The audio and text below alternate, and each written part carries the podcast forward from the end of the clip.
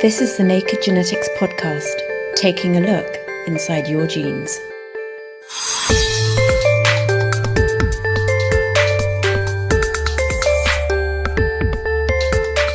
Every second, your DNA is under assault, not just from chemicals in our environment or food, but from the hurly-burly of life within our own cells. DNA can be damaged as a consequence of our own uh, metabolism when we age, we'll produce, for example, reactive oxygen species, which are small chemicals that are very reactive and they can interact with DNA and damage DNA. And, and actually, there's a theory of aging that suggests it's this chronic accumulation of damage of DNA that causes aging. We'll be finding out how DNA gets damaged and repaired, and how researchers are exploiting this to find better treatments for cancer. Plus, liver from skin cells, DNA from ancient teeth, and a scary little gene of the month. This is the Naked Genetics podcast for March 2014 with me, Dr. Kat Arney, brought to you in association with the Genetics Society, online at genetics.org.uk.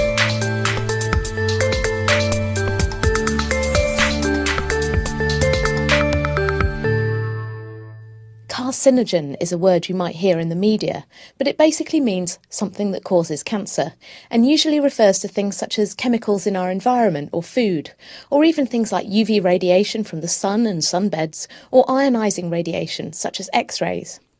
To find out more about these damaging agents and how researchers are figuring out exactly how they cause cancer, I spoke to one of the UK's leading experts, David Phillips, Professor of Environmental Carcinogenesis at King's College London we know that um, most uh, cancers have an environmental component to them. That something in the environment is causative or a causative factor in the disease.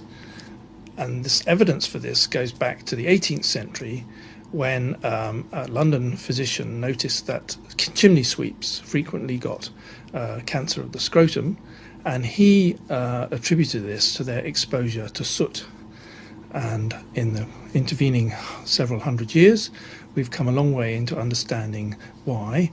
Because soot contains chemicals that are carcinogenic, and these have been identified.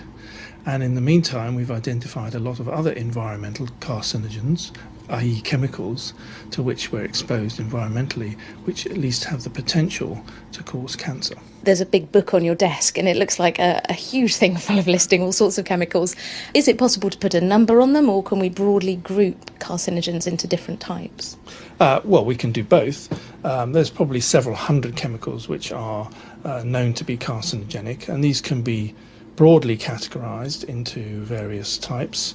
For example, tobacco smoke is a very complex mixture of chemicals, but at least 60 of those present are carcinogenic. Uh, air pollution contains some of the same carcinogens.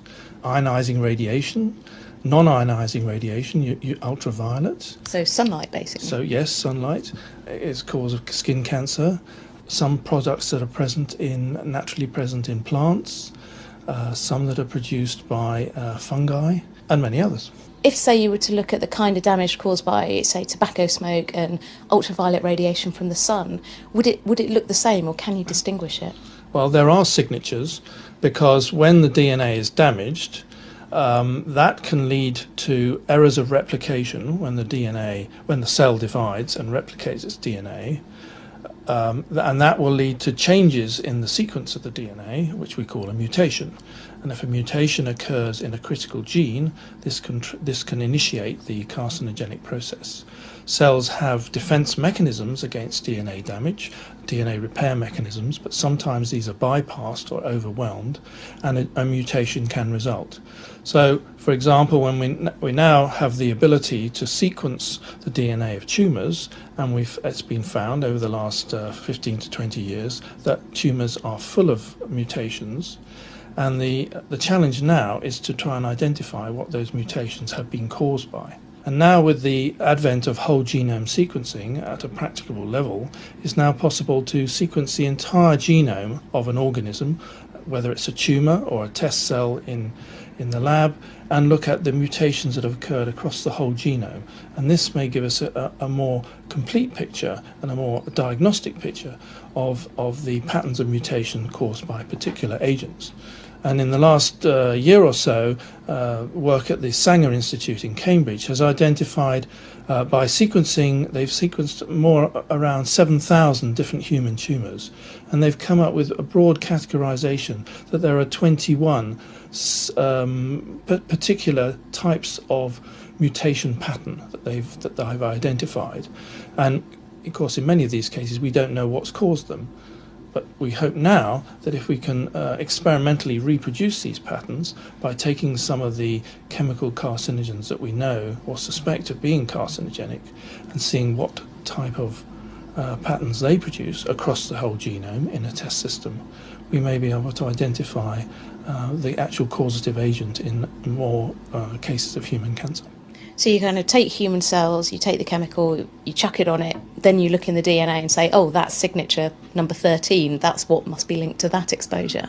Well, essentially, that it, it boils down to an experiment that's as simple as that, but obviously it'll turn out to be a lot more complex, I'm sure.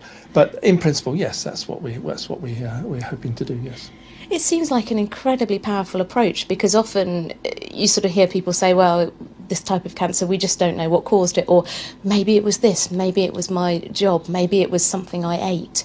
Do you think we will be able to narrow down uh, to an individual person's cancer what might have caused it? That's the hope, yes. Um, there's already a proof of principle here because there is a. Um, it's now known that uh, many cases of urothelial cancer worldwide can be attributed to ingestion of a plant um, carcinogen called aristolochic acid. This is uh, present in plants that are accidentally ingested, for example, in the Balkans, uh, but it's also uh, a, chem- a, compound that's been widely used in uh, Chinese traditional medicine. So large numbers of people have been exposed to this. And this produces a, a particular mutagenic uh, mutation signature uh, in urothelial cancers. Uh, which, uh, because we know a fair bit about the actual uh, biochemical properties of aristolochic acid itself in experimental systems, we can definitively say that in some cases uh, that this pattern is um, what is seen in the uh, in the in the human cancers. In some cases, it, it may turn out that the pattern does not match um, the uh, that of the agent, in which case one can say that that particular cancer, even though we suspect it might be due to the exposure, we can actually rule out that exposure. So it can work both ways. We may be able to identify what's caused somebody's cancer, but also in other cases where we suspect something might have caused it, actually say, uh, no, it didn't. That also opens up some cans of worms. You can imagine if someone finds out their cancer has a signature of this chemical, maybe they could sue the person that exposed them to it or, or made it or put it in the environment. Do you think there are implications for, for those kind of public health issues? Uh, yes, I'm sure there are, because one of the problems you have with identifying a cause of somebody's cancer, if it's down to something environmental or occupational, is that it's many decades from potential exposure to um, to disease, and actually tracking back and saying whether this was in fact the cause of the cancer can be extremely difficult. So this may actually be uh, quite helpful in actually pinning down whether an occupational or environmental exposure has been the cause or not, yes. And working in a field like this, where you're sort of talking all the time about carcinogens and nasty chemicals, does it make you paranoid at all? Wouldn't say paranoid, but I'm as concerned for to live in an as in as clean an environment as I can, as as the next person. Um, so from that point of view, um, I'd like to think that I I try to uh, to avoid uh, where it's a where it's a matter of personal choice, exposure to carcinogens. But of course, in many cases, it isn't. So I live and work in London. London is a, a mega city. Mega cities have air pollution. So I'm concerned about the level of air pollution in cities, certainly. And I would wholeheartedly support efforts to reduce the level of air pollution in cities, for example. And that can really only come from uh, from uh, from governments and, and local uh, councils implementing policies that will um, reduce the level of air pollution, for example, in, an, in urban environments. But these things are at least possible, if not easy. That was Professor David Phillips from King's College London. It's not just things in our environment that can damage our DNA, the damage can come from within too. Professor Daniel Durocher from the Samuel Lunenfeld Research Institute at Mount Sinai Hospital in Toronto, Canada, explains more about how DNA damage is caused and how it gets repaired. DNA can be damaged as a consequence of our own uh, metabolism. When we age, we'll produce, for example, reactive oxygen species, which are small chemicals that are very reactive and they can interact with DNA and damage DNA. And, and actually, there's a theory of aging that suggests it's this uh, uh, uh, chronic accumulation of damage of DNA that causes uh, uh, aging. But obviously, we need oxygen to be alive, uh, to breathe, and to make energy. So, presumably, there's nothing we could really do about avoiding this kind of damage. Absolutely. That's why cells have evolved repair pathways to counteract those. Uh, they're they're in effect uh, you know the the uh, fountain of youth in some ways. So our DNA is always going to get damaged, so Yes. we have to repair it. How are some of the ways that cells figure out that they've been damaged and then repair them? Well, that's exactly what my lab is interested in. And we're very interested in uh, actually the, the most severe form of damage, which is uh, the breakage of DNA. So when the DNA double helix is broken, uh, it needs to be detected and then repaired. Just like, you know, there's alarm signal that gets triggered when DNA is broken, and this alarm signal will bring in the repairman.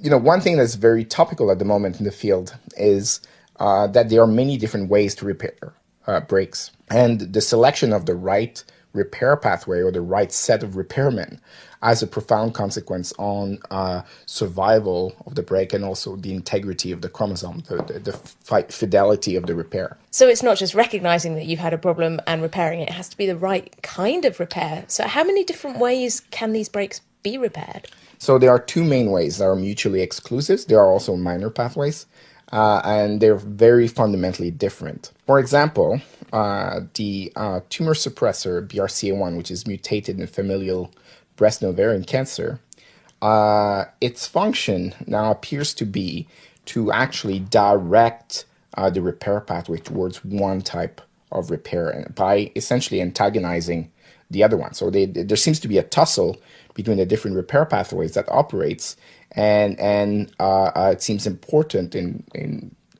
breast cells that it's the the pathway promoted by BRCA1 that wins.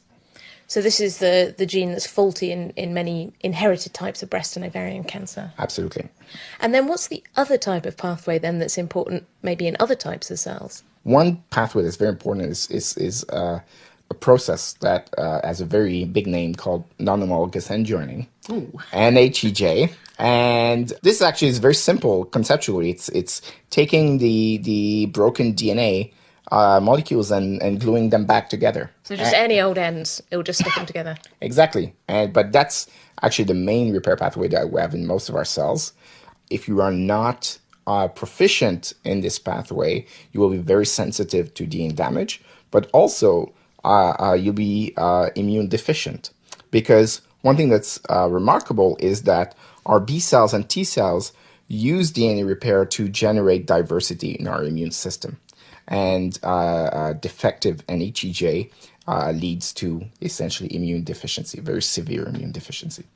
This is a great bit of multitasking then by, by the cells that the same process that's that's bad at damaging, this breaking and sticking back together, is actually how we generate some of our, our immune responses. How far are we to actually understanding this process of DNA damage detection and repair and how it's involved in diseases like cancer and immune diseases? We've made great inroads in the past, uh, I would say 15 years, but we're still a long way to go. I think we've identified a lot of the main players and the main components. Now it's really trying to understand how this choreography of alert signals, uh, repair factors come in and interact with each other, and how, how all this is integrated in the larger physiology of the cell. What's the really big unanswered question for you? What really what do you really want to know now? really, I think the uh, uh, a really remarkable result recently was that the function of the, the BRCA1 tumor suppressor, which is defective in familial breast and ovarian cancer, one of its main function is to uh, uh, really act almost as a uh, as a traffic police, directing repair in one direction or the, or the other. Exactly how this works is completely unknown. It's very germane for our, desti- our understanding of familial breast cancer. And I think that is at the moment the biggest question in the field. Do you think this is going to prove to be a really fruitful pathway for these kind of treatments in the future? I think it will be because at the core, cancer is a disease of genetic alterations. These genetic alterations come from faulty DNA repair. So, actually, using our knowledge of DNA repair will allow us to really target uh, the core defect of cancer cells. That was Professor Daniel Durocher from the Mount Sinai Hospital in Toronto. And now it's time for a roundup of this month's genetics news. A breakthrough from researchers in California could provide a solution to the desperate shortage of donor organs for liver transplants in the future. Writing in the journal Nature, the scientists managed to turn skin cells into fully functioning liver cells using reprogramming techniques. Previous research aimed at generating liver cells has focused on turning skin cells back into very basic stem cells, known as induced pluripotent stem cells. But liver cells made from these stem cells don't grow in the lab, so they can't create new liver tissue in the amount that's needed. In this new paper, the researchers didn't turn skin cells back quite so far. Instead, they used a cocktail of molecules to convert them into a more advanced type of stem cell called an endodermal progenitor. These progenitor cells could then be programmed into liver cells that grew in the lab and in mice when they were transplanted into them. Two months after the transplant, it looked like the cells were becoming mature, functional liver cells, and nine months later, they were still going. It's still early days for the approach, but one day it might be a viable alternative to an organ transplant for people with liver failure. US researchers have discovered that a single gene controls the complex wing patterns in female swallowtail butterflies, animals known for their mimicry of other toxic butterfly species to avoid being eaten, publishing their findings in the journal Nature. The gene, called double sex, is already known for being involved in controlling sex differences in insects, but the scientists have found that it's responsible for the butterfly's wing patterns too. The discovery is surprising as such complex patterns might be expected to be the result of many genes working together rather than just one. To find the gene, the researchers carefully mapped the DNA of more than 500 butterflies and sequenced the genomes of 30, looking for specific genes linked to mimicking wing patterns. Further experiments show that the gene is switched on exactly in the same places as the resulting pattern on the butterfly's wings. It's particularly interesting that the gene is involved in wing patterning and sex differences, as only female swallowtails show mimicry, so there may be a broader importance for the gene in determining the difference between male and female butterflies team led by scientists from Switzerland, Denmark, and the UK have unearthed a so called microbial Pompeii on the teeth of thousand year old skeletons. Writing in Nature Genetics, the researchers found that ancient humans' teeth were plagued by the same kinds of bacteria that bug us today, despite major changes in diet and dental hygiene. By studying bacteria and food particles buried in plaque on the skeleton's teeth, the researchers were able to figure out what these people may have eaten and more about how they might have lived and died. Today, more than 1 in 10 people around the world are affected by gum disease, just as our ancestors were, and it's linked to major illnesses such as stroke and type 2 diabetes.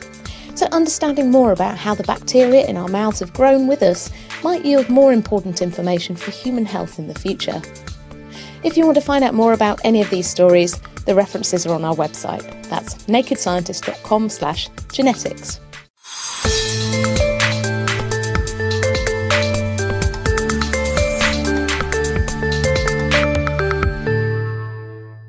Now it's time to look in more depth at the processes of DNA damage and repair. Professor Steve Jackson from the Gurdon Institute at the University of Cambridge told me more about the scale of DNA damage that goes on in our bodies and how researchers are trying to exploit DNA repair mechanisms to come up with new approaches for treating cancer a very important part of our cells is the DNA in the nucleus of the cell. That contains all of our genetic information that basically makes us the way we are and makes our cells and our bodies uh, work in the way that they do. Um, the information in the DNA is very valuable to the cell. Uh, unfortunately, there's a lot of agents in the environment made within our cells and within the body that are continually damaging DNA. A good example of this is ultraviolet light from sunlight. That, that will damage DNA, produces a lot of DNA damage. But also, there's even the oxygen in the air at some level will oxidize DNA. And then there are other reactions, other processes within our cells that continually having effects by damaging the DNA. If that DNA damage is not repaired, that's corrupting the genetic information. If our cells don't repair the DNA damage, they'll stop functioning correctly. And so it turns out that over the course of evolution, our cells and the cells of other organisms have developed ways of detecting DNA damage and repairing it. And in most cases, that makes the genetic information back to its original state so our cells continue functioning. What sort of scale are we talking about this problem here? Is, it, is DNA damage very common or is it something that's very rare in the lifetime of a cell? Well, I think people will be, all be aware of the fact that if you sit out in the sun too long, you can damage your cells, and that's DNA damage. Or if you expose yourself to a, let's say, um, there's an un- unprotected radiation source, of course, those things will generate DNA damage.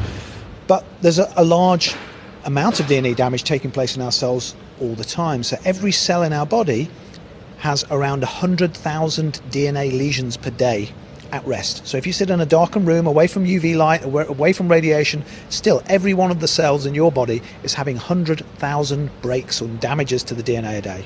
That's an incredible amount of damage. How do cells cope with this? How do they even detect that much damage? Well, DNA has a fairly regular structure, the DNA double helix, and most of these damages change that structure. So there are certain specialized proteins, molecular policemen, if you like, going through our cell, looking at the DNA and not doing very much when the DNA is normal. But this surveillance pathway is basically ready to pounce on any bits of damaged DNA. So if the structure of the DNA changes through DNA damage, these proteins bind to it and set off the alarm bells. And what sort of things are involved in sending these signals to cells? What, what calls in the repairmen? So, if you like, the damage is recognized by certain proteins that sit on the DNA and basically then serve as landing pads um, or recruitment pads for other proteins that come in and in some cases cut out the bad bit of DNA and then fill in the, the, the, the, right sequence of the DNA and then basically ligate the bits back together again. So basically like a molecular toolkit which is called in at the right time and at the right place. And what are the implications if this process doesn't happen correctly? Well, if it doesn't happen at all, our cells would very, very rapidly die because the DNA would basically be, be, be mutated away. Most DNA damage, nearly all DNA damage, is repaired but sometimes it's repaired in a error prone way. So the original sequence is changed and that can give rise to a mutation. That's what a mutation is, a change in the DNA sequence. Some of these mutations are fairly innocuous, but other ones will cause the cell to have major problems because it's not now able to do the right thing at the right time. So that in some cases could cause a cell to die.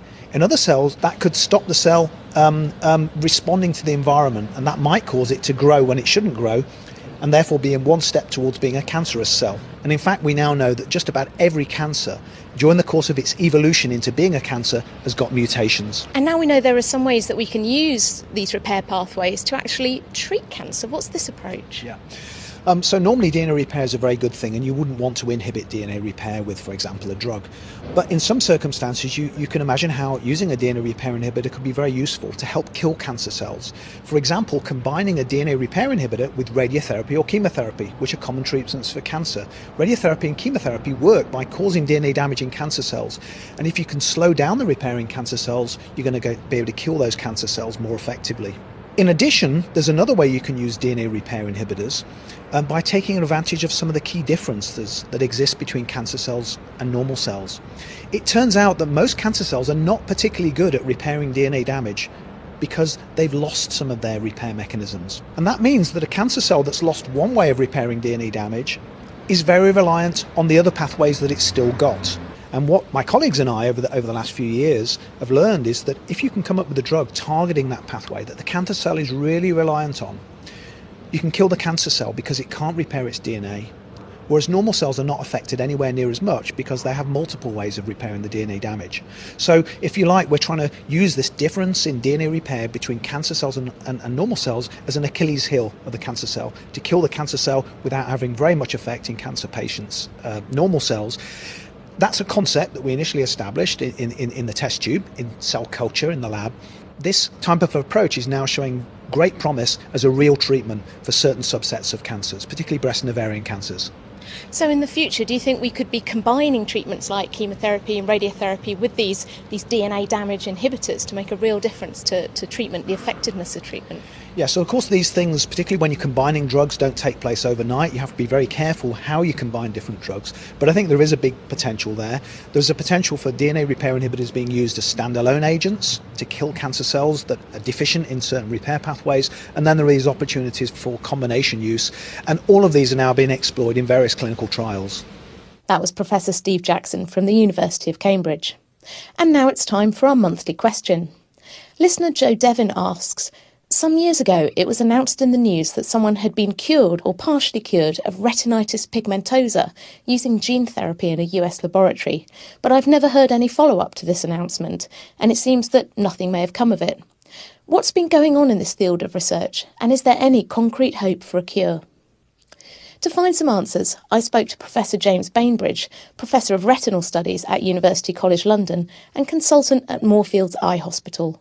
There's been a lot of progress in this area over the last few years, um, and we and others have shown that in a certain condition it does seem to be possible to actually improve aspects of sight by providing people with normal copies of the genes that they otherwise lack. And particularly in the case of retinitis pigmentosa, where are we with gene therapy for that particular disease? So, retinitis pigmentosa is a term that describes a degeneration of the retina, typically uh, because of an inherited defect, inherited disorder. This particular um, term refers to many hundreds of different conditions, um, all of which depend on specific gene. We are excited because there is increasing evidence that um, for at least one form of that condition, associated with defects in one particular gene, uh, provision of a normal gene through gene therapy does appear to confer some, some significant benefit. The challenge now is to try to find out how that can be uh, extrapolated, if you like, how that technology can be used to provide a similar level of benefit, or perhaps even a more robust and more durable level of benefit for people who have different forms of a similar condition. Do you think that this gene therapy approach is a hope for a cure in the future? Absolutely. I think that we're very confident that this technology will offer um, some benefit for people with specific forms of inherited retinal disease. Um, we don't know yet the extent to which people might benefit or for how long, um, and we don't know whether this particular treatment can prevent people from losing sight altogether. But it would be fantastic to think that it could just protect them against slowing the degeneration and perhaps protecting their sight for longer than they can otherwise expect. What kind of timescale are we looking at? So, a lot of this work has been done in the laboratory using models of these conditions, um, but we're very excited that we are already well into the stage where these technologies are being used in people with blinding dis- disorders. So, there are a number of clinical trials now involving people with um, poor sight who are already benefiting from this technology. At the moment, uh, the people who have been included have, and it's important to emphasize this, have very specific forms of the condition um, because we only have a um, tools to intervene in a very limited number of these conditions. Um, but we hope in the future that one might be able to expand the portfolio of treatments so that more people can benefit. Thanks to Professor James Bainbridge for that answer. And if you've got any questions about genes, DNA, and genetics, just to email me genetics at thenakedscientist.com. And now it's Gene of the Month, and this time it's Gremlin. Sharing a name with the cute but havoc wrecking creatures in the classic 80s film, Gremlin was first discovered in frog embryos in the late 90s, and versions have been found in other vertebrates, including mice, chickens, and humans.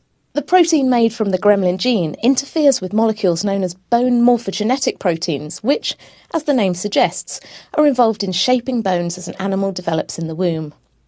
Gremlin is known to be involved in shaping the bones of hands, paws, and wings, and it's also involved in the development of the complex network of tubes that make up the lungs and liver. It's also implicated, along with another gene called noggin, in shaping the bones of the skull, and there's also evidence that gremlin can encourage the growth of cancer cells. Unfortunately, there's no data on what happens if you get the gene wet or if you feed it after midnight. That's all for now. I'll be reporting back next month from the Genetic Society Spring Meeting Psychiatric Genetics, Pathways and Prospects.